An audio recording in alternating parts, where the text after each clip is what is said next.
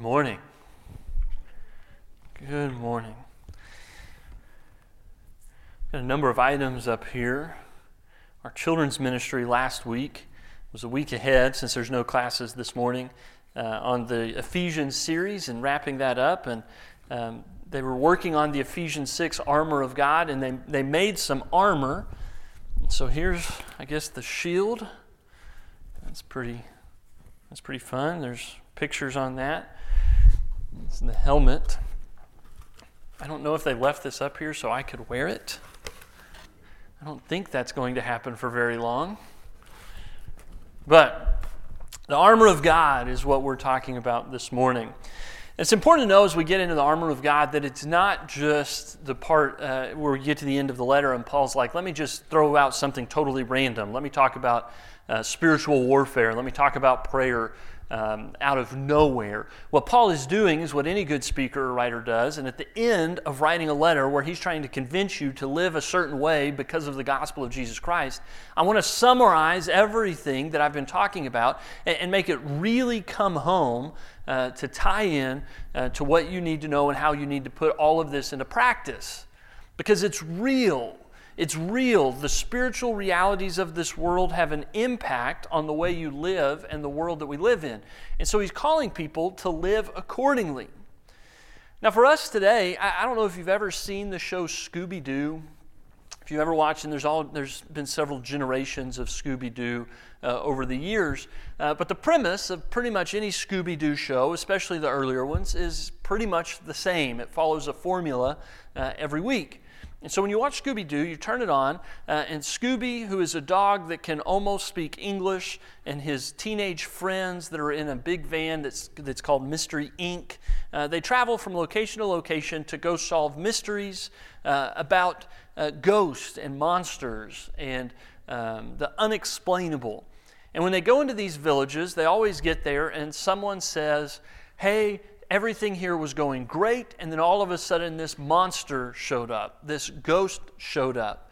And the Mystery Inc. team that's trying to solve all these mysteries has a range of people that are responding to this monster in different ways. Most of them immediately are skeptics. They say, listen, there's no such thing as ghosts and monsters. We don't believe in any of that. And a couple of them say, I don't know, things seem pretty scary over here. And then the rest of the show is about them trying to solve, are there things that are spiritual and monsters and ghosts in the world, or is everything just people? And at the end of every episode, what you find out is it is, of course, just people. It is someone who's a main character, and there's always some reveal where they take the mask off the monster and say something like, Mr. Jenkins, the bank manager, it was you all along? And then they explain the mystery of the show. Well, the thing that's interesting about Scooby-Doo is that Scooby-Doo is telling in kind of this imaginary animated world of children's stories what we have come to experience in the larger Western world over the past 50 years, which is, yeah, it may seem like there's spiritual things going on here, but in reality, it's all just humans. Scooby-Doo is playing with the narrative of, is there spiritual warfare? Is there ghosts? Is there a spirit world around us that we can't see? Or at the end of the day, is everything just what we can measure and observe and feel and sense? And if you can't measure it, if science can't study it, then it doesn't exist. Scooby-Doo and his pals were right all along. And that question is very live in the world that we live in. And that's important. There's a guy named Charles Taylor who is kind of the opposite of Scooby-Doo. Scooby-Doo is kind of a fun little children's show. Charles Taylor is something that's about the most dense reading you could ever find. So most people that encounter Charles Taylor find someone who've written about the things he writes about so that they can understand what he's saying. But I want to share a little bit with you of what Charles Taylor says about the world that we live in, because I think it's really important before we get into spiritual warfare and putting on the armor of God to understand why it's so foreign to us to think that way.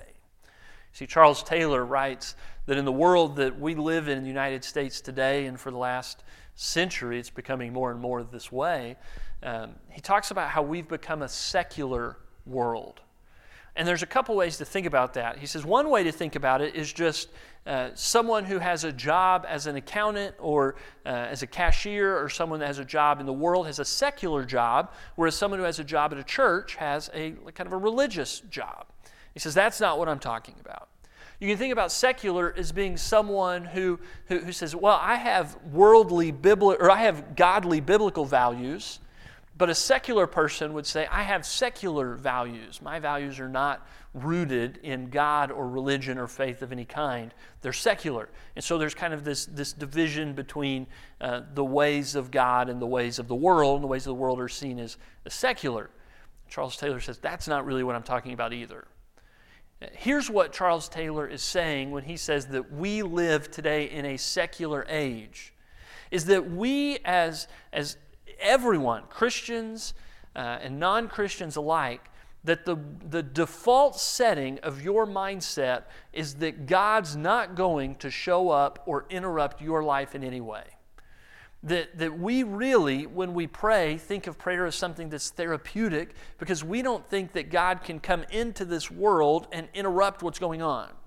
We imagine God as kind of a clockmaker who maybe put the clock together and set it all in motion and wound the clock and then set it into action and then stepped back and then says, let's just see how this all unfolds.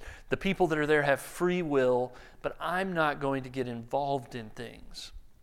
We imagine that even though we expect, as Don talked about earlier, when we read the New Testament, we see Jesus performing incredible miracles, feeding thousands, being resurrected from the dead, and we're told that we too will receive this resurrection.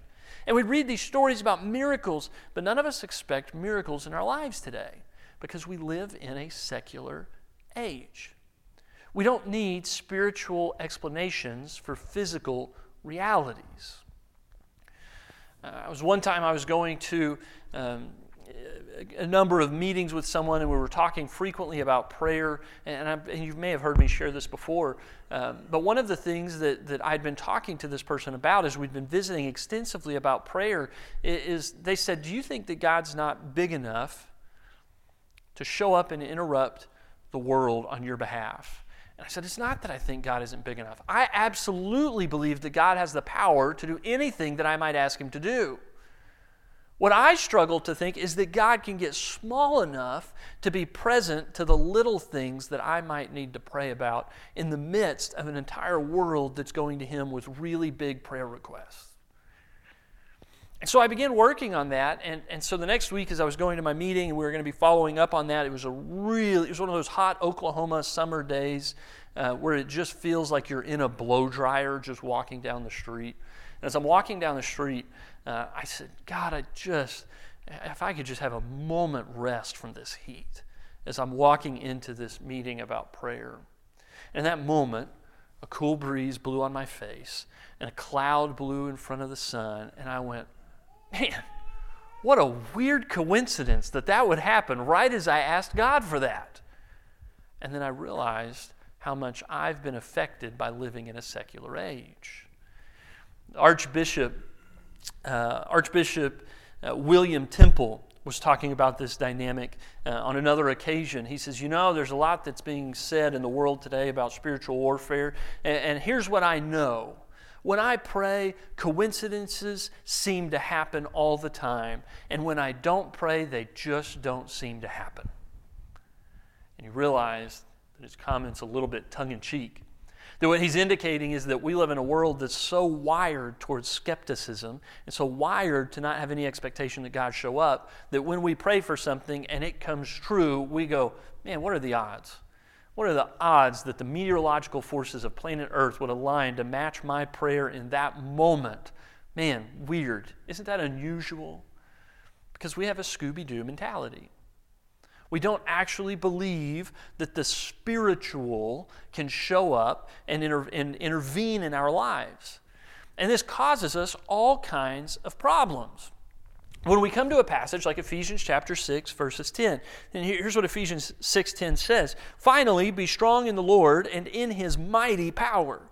Put on the full armor of God so that you can take your stand against the devil's schemes. For our struggle is not against flesh and blood, but against the rulers, against the authorities, against the powers of this dark world, and against the spiritual forces of evil in the heavenly realms. We hear a passage like that that's talking about Satan, and it's talking about spiritual forces, and it's talking about authorities and powers of the dark world and spiritual forces in the heavenly realms. And we, as Americans in 2021, have this desire and tendency to kind of give it a wink and a nod and go, yeah. Spiritual forces, authorities, and principalities, right, we get it.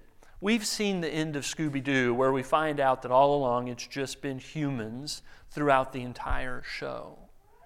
But we can't ignore passages like this that call us to recognize that the spiritual reality is reality, that call us to be aware that you don't have to believe in Satan and the spiritual authorities of the dark world for them to cause you problems in your life. You don't have to believe in Satan for him to come after you. You don't have to. The Bible tells us that there is a spiritual reality that directly affects our physical world and that they're married.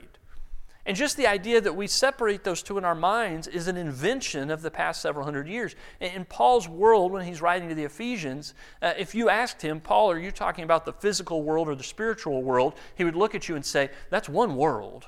That's one world. The physical world is completely infused with the spiritual, and the spiritual does its work in the physical. What are you talking about with this kind of division? That really becomes part of Greek thought that infects our world today, but it's not really part of Paul's thought. For Paul, we need the armor of God to deal with spiritual threats in our physical world and in the spiritual world, because they're one battle that's being fought in our one life. And when we think about these kind of realms of spirituality and the realm of how these things affect us, I think we tend to place them into kind of three categories. And for most of us, we like to get into one of them and only think about the one and not worry about the other two. And here's what I mean by that. I think that a lot of times when we talk about the armor of God, which is about truth and faith and peace, and we think, well, where do those battles take place? We think of them being the battle of the mind, the battle of the heart.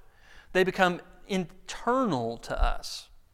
And when we allow the spiritual realm to be limited to my internal stuff, what that does is it makes it to where if I can have peace on the inside, then it doesn't really matter what's going on the outside. If I can have faith on the inside, it doesn't really matter what's going on the outside. And I can get all internalized, and the problem is that over and over again through this letter, Paul has an expectation that your faith will lead to action, that peace will infuse your relationship and change how you interact with people, that love isn't just a feeling and an emotion that's internal to you, that love becomes something that you actively demonstrate and live out in the lives of the people that you're around.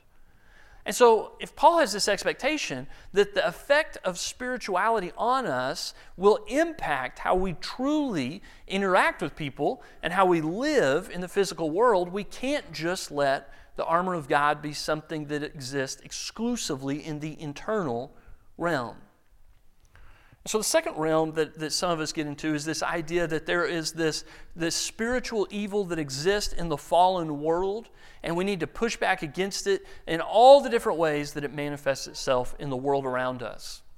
And when we expect that to be the case, what we start looking for is spiritual evil in injustices, and in poverty, and in violence, and in broken relationships. And we look around in the world around us and we're like, this world is so broken. And if we are the kingdom of God and we have faith and love and peace, then we need to start bringing that faith and love and peace and truth and all this armor. We need to use this armor to defeat social injustice, to defeat all that is evil and wrong in the world. Wherever there is poverty, we need to try and lift people up. Wherever there is racism, we need to try and destroy it. Wherever there is oppression, we need to lift up the oppressed. that we need to be people who call for freedom, and that we need to be people that call for equality. And we can get really involved in the world and trying to combat all of the evil that demonstrates itself every day. But you can also get so busy fighting social evils that you forget to work on your own inside stuff. And even then, you're really only focusing on the worldly plane. And so the third realm where we tend to think about spiritual warfare is in the spiritual realm. And we start thinking about angels and demons and exorcisms, and we start reading the scriptures and thinking, man, there are things going on in here that are amazing and that are unbelievable and that we don't see happening in our world. And God, we just want to ask that your spiritual forces will have victories over the spiritual forces of Satan. And we get really involved in prayer and spirituality, and we let the Spirit begin to shape us and form us, and that all of these things begin to happen because we're so focused on the spiritual realm.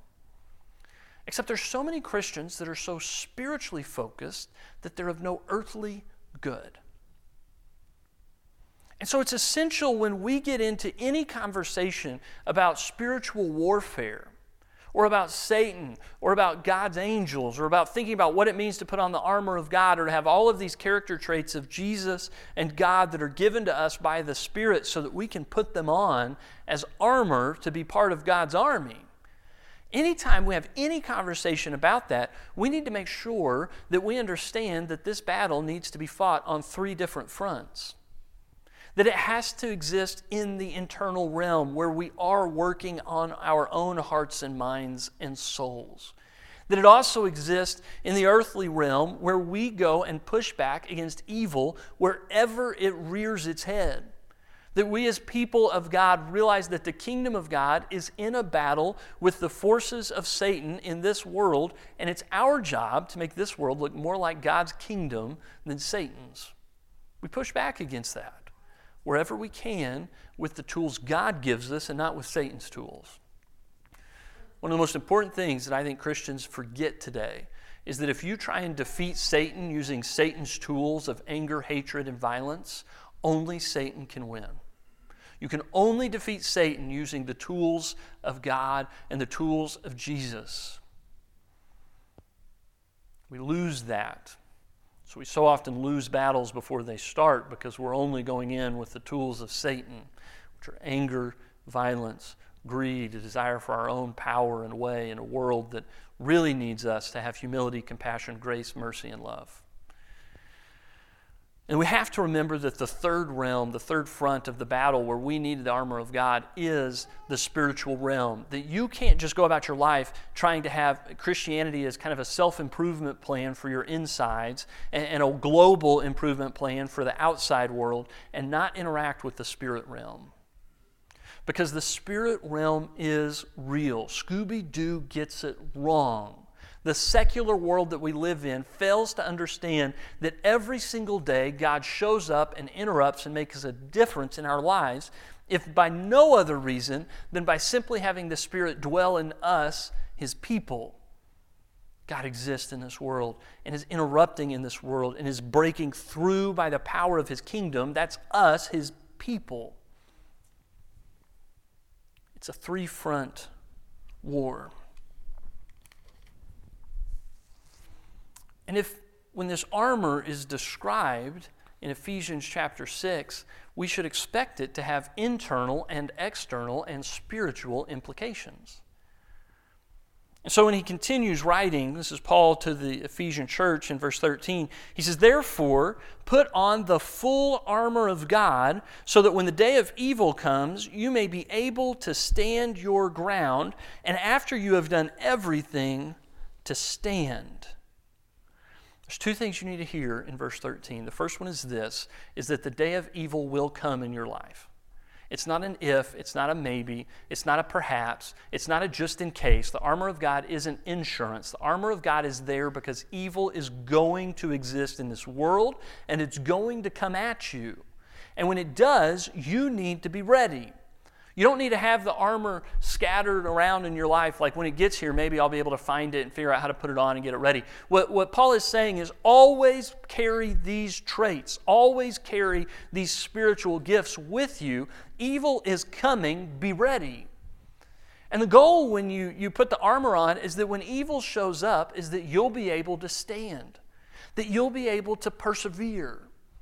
It's not so you can be some Rambo for Jesus running around being violent all the time and some crusader for the cross. That's not what the armor of God is for. The armor of God is so that when evil comes at you, you can stand and you can persevere and that you can get through whatever it is that Satan throws at you. You don't even have to worry about it because God's got you. You've got His armor. You're going to be okay. So stand firm then, with the belt of truth buckled around your waist, with the breastplate of righteousness in place, and with your feet fitted with the readiness that comes from the gospel of peace. In addition to all this, take up the shield of faith, with which you can extinguish all the flaming arrows of the evil one. Take the helmet of salvation and the sword of the Spirit, which is the Word of God. And pray in the Spirit on all occasions, with all kinds of prayers and requests. With this in mind, be alert and always keep on praying for all the Lord's people. Paul goes through this list of the armor, and I want to hit each of these briefly and talk about how they are intended to have an internal impact and an external impact. And he starts by talking about truth and the belt of truth, and in a world where doubt is connected to faith. It's one of the major characteristics of the secular age that we live in, is that all people who have faith, that their faith is accompanied by some level of doubt. And that's just part of the faith experience in the world that we live in. Now, the thing that's interesting for Charles Taylor is he also talks about how in the world that we live in, all doubters doubt their doubt. There's an incredible opportunity in the world we live in today because people that don't believe in God do think there is something spiritual out there. And so there's opportunities for us to engage with them and say, let me tell you about that which is spiritual. Let me tell you about my experience. Let me tell you how the Holy Spirit can come in and shape your life and impact the world. Those conversations connect and resonate with people today who doubt their doubt. Well, Christians who have faith also wrestle with wondering what it means and how to live it out. And that's just kind of baked into the world that we live in today. But we need to know that part of the armor of God is built into this idea that God is truth. God is truth. God the Father, the Son, and the Spirit is truth. And it's interesting because so many of the ways that we think about truth today are about taking a way of thinking or a practice or something, a philosophy that someone gives you.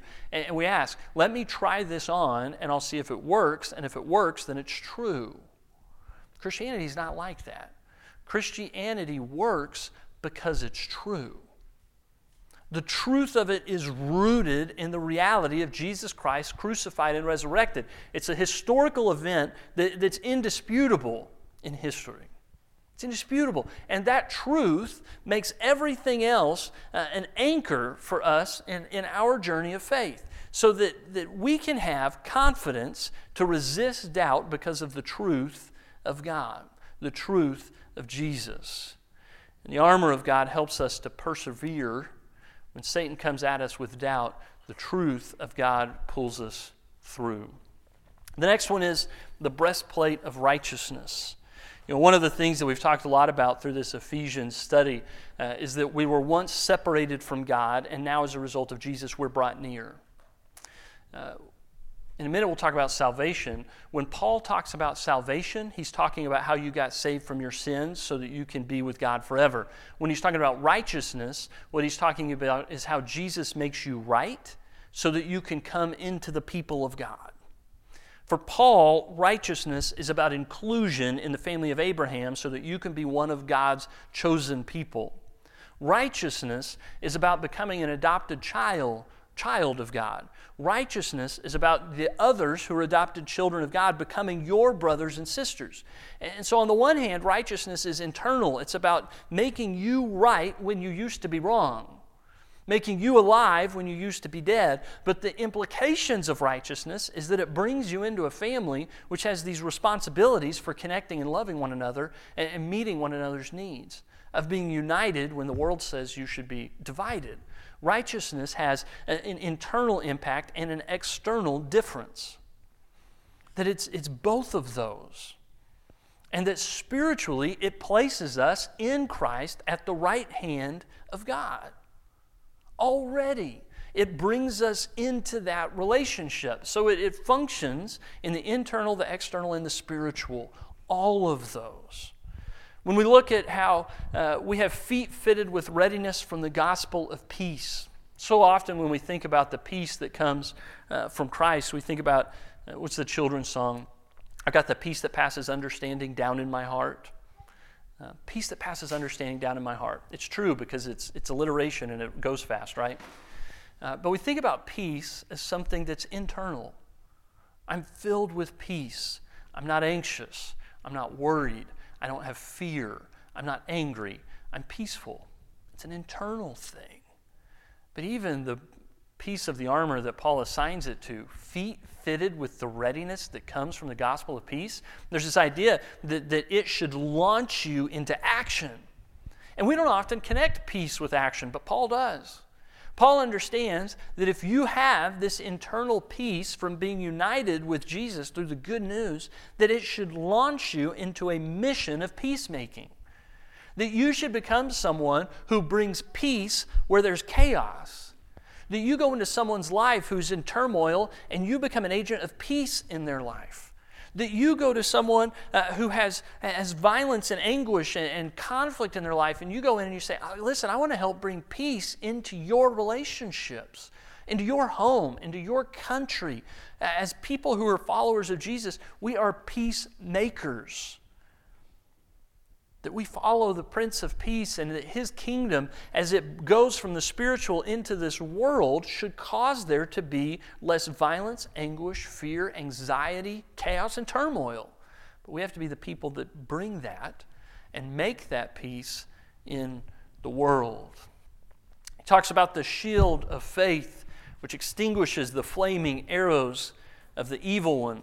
And this is another one of those that when we think about faith, we think about it happening between our ears. That faith is something that is in our mind. I have faith that Jesus Christ is the Son of God, that He lived and died and that He raised from the dead. And as a result of that, and my belief in that, by grace I'm saved. As if my mental assent, my agreement with the facts of history is in and of itself enough for me to be saved and to be a Christian. But faith is more than just an internal between your ears kind of thing. It is that. It starts with that. But when Paul talks about faith, and there's been much written about this, the English word for faith has this idea of belief and mental agreement, but the Greek word faith is richer. It incorporates an action item. It incorporates that it's a faith that is so strong that it begins to orient your whole life around the thing that you believe in the most. It's really closer to the English word allegiance. We have allegiance to Jesus. We have allegiance to God. As a result of our belief and faith in Christ, we have an allegiance that says, I will act first and foremost out of the interests of what I believe about Jesus. And if I start acting out of my allegiance to anything else, in a greater way than my allegiance to Jesus, then I've got a faith problem because my faith has gotten out of order. Because faith has this external component. Faith has an active element that requires us to put into practice what we believe in our minds. That it shapes our lives, and when we begin to put it into practice, begins to shape the world around us because of our allegiance to King Jesus. He talks about the helmet of salvation. And this is a huge one. The helmet of salvation is important because Paul has written already in Ephesians about how we were once dead in our transgressions. We were doomed to destruction. And now because of Jesus and being in Christ, we now have life. Life. And this is the essence of salvation and what it means to be saved. And Paul is pointing out, listen, if you have that life, then Satan can't hold death over you. We sing about death, oh, where is your sting? You see, death was the final tool of Satan that Jesus destroyed. Satan held death as the power in his hand, and Jesus, when he got out of the tomb, destroys it. Destroys Satan's power of death that he held over us. And now Jesus says, listen, Satan doesn't own you or your death anymore. I've given you life, and if I can be resurrected from the dead, and you're in me, and this is Ephesians, you're seated in Jesus at the right hand of God, receiving that same power that raised Jesus from the dead. We now have that power. And for Paul, this changes everything. It doesn't just mean that I can say, man, I came out of the waters of baptism and my sins were washed away and now I'm saved. Praise God that I'm saved. I can now have internal peace and happiness and joy and hope because I know that I'm saved and I won't be dead forever. For Paul, what this means is that you now have resurrection power. And it means Satan no longer has the death power that he once held over you. And if you have salvation, this protects you from death. And if you have salvation and this resurrection power, then why are you living such timid little lives? This is a mystery to Paul, that some would have a spirit of timidity and fear while having the resurrection power. And so he tells Timothy, like, listen, you are not called to a spirit of timidity and fear, but to one of courage and one of action. And for Paul, if we understand the helmet of salvation, then we should be boldly living as Jesus' people with his resurrection power in a world where we can look at Satan and go, what power do you have over us? You don't have any power. Jesus destroyed your power. And then he shared it with us who are in him so that we can be the kingdom people transforming the world into the kingdom of God and not the empire of Satan, which was crushed when Jesus took his power away. Why do we live such timid lives when we should be wearing the helmet of salvation? Paul says we've got the sword of the Spirit, which is the Word of God. You have to remember, when Paul's writing this about the Word of God, there's not a Bible that exists. There's not a New Testament. Partly we know that because he's literally still writing a lot of it. There are letters that are still being written, Gospels that are still being put together and stories that are being told and compiled, and it's going to be about 300 years before the New Testament and the Bible takes the form that we have it in today. Different language, but the form of books and chapters and collections that we have today. It takes about 300 years. But Paul's writing this, and he says the Word of God, which is the sword of the Spirit, which is the Word of God, should be able to help you to fight against Satan. Should be able to help you to fight in this spiritual warfare that really exists. And when we think about what the Word of God means in a pre-Bible situation, now am I saying that the Bible is not the Word of God? No, it absolutely is the Word of God. Paul would have done anything to have his hands on what we have today to understand the full depth and breadth of the Word of God as we get to access it. And we should celebrate that. But Paul, when he writes this, probably has in mind something more like what the psalmists write about. What Jesus had in mind when Satan is tempting him in the wilderness. And Jesus says, Satan, man does not live. Humans do not live on bread alone, but on every word that comes from the mouth of God. I am sustained by the words of God, not by food. The psalmist writes, and this has that internal idea that the Word of God guides us. Thy word is a lamp unto my feet and a light unto my path. The Word of God helps us to know what is right and what is wrong. It guides us so that we can have confidence that we're going in the right direction. God's Word provides that for us. It's a lamp to our feet. But the psalmist also writes that I've hidden your word in my heart that I might not sin against you. and that there's something to be said about when we ingest the Word of God to such an extent that it becomes a part of our heart belief, our heart language, that when the Word of God is in our heart in that way, that it affects our ability to resist sin, that it affects our ability to withstand the temptations of Satan. It affects our ability to bring God's will into this world, that God's Word in the heart of believers begins to shape their lives and actions. So the sword of the Spirit is internal in that it takes us and shapes us and guides us, and it's external in that it then shapes our actions and changes the world as a result of our believing in it and putting it into practice.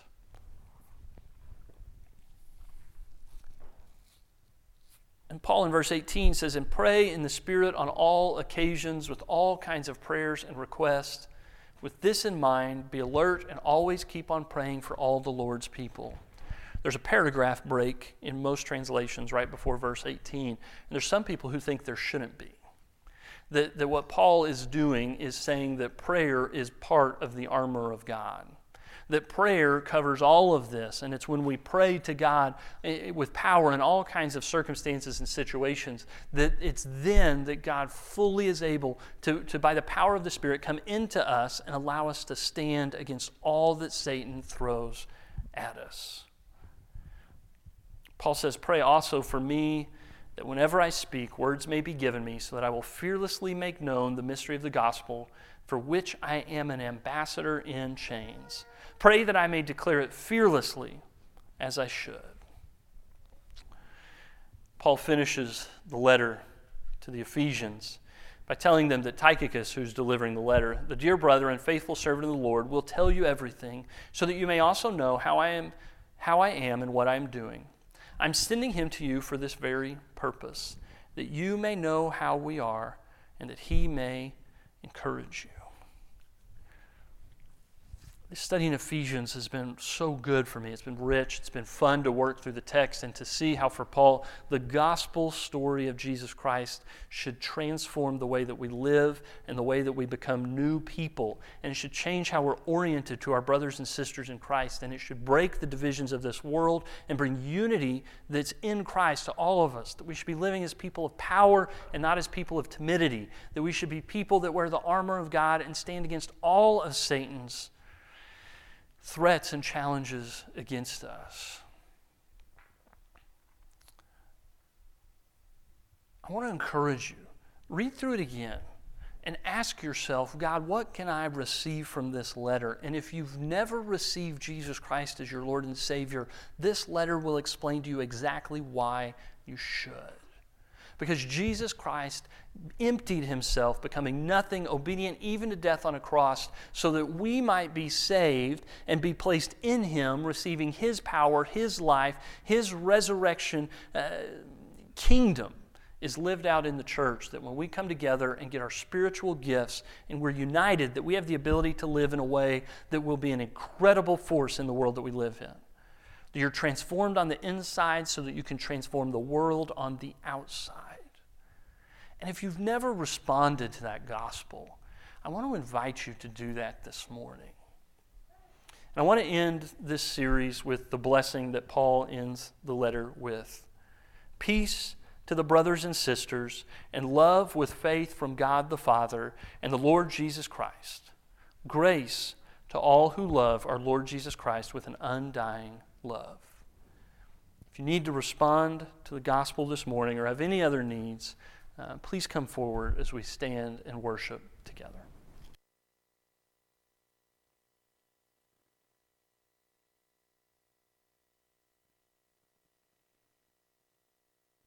Jesus.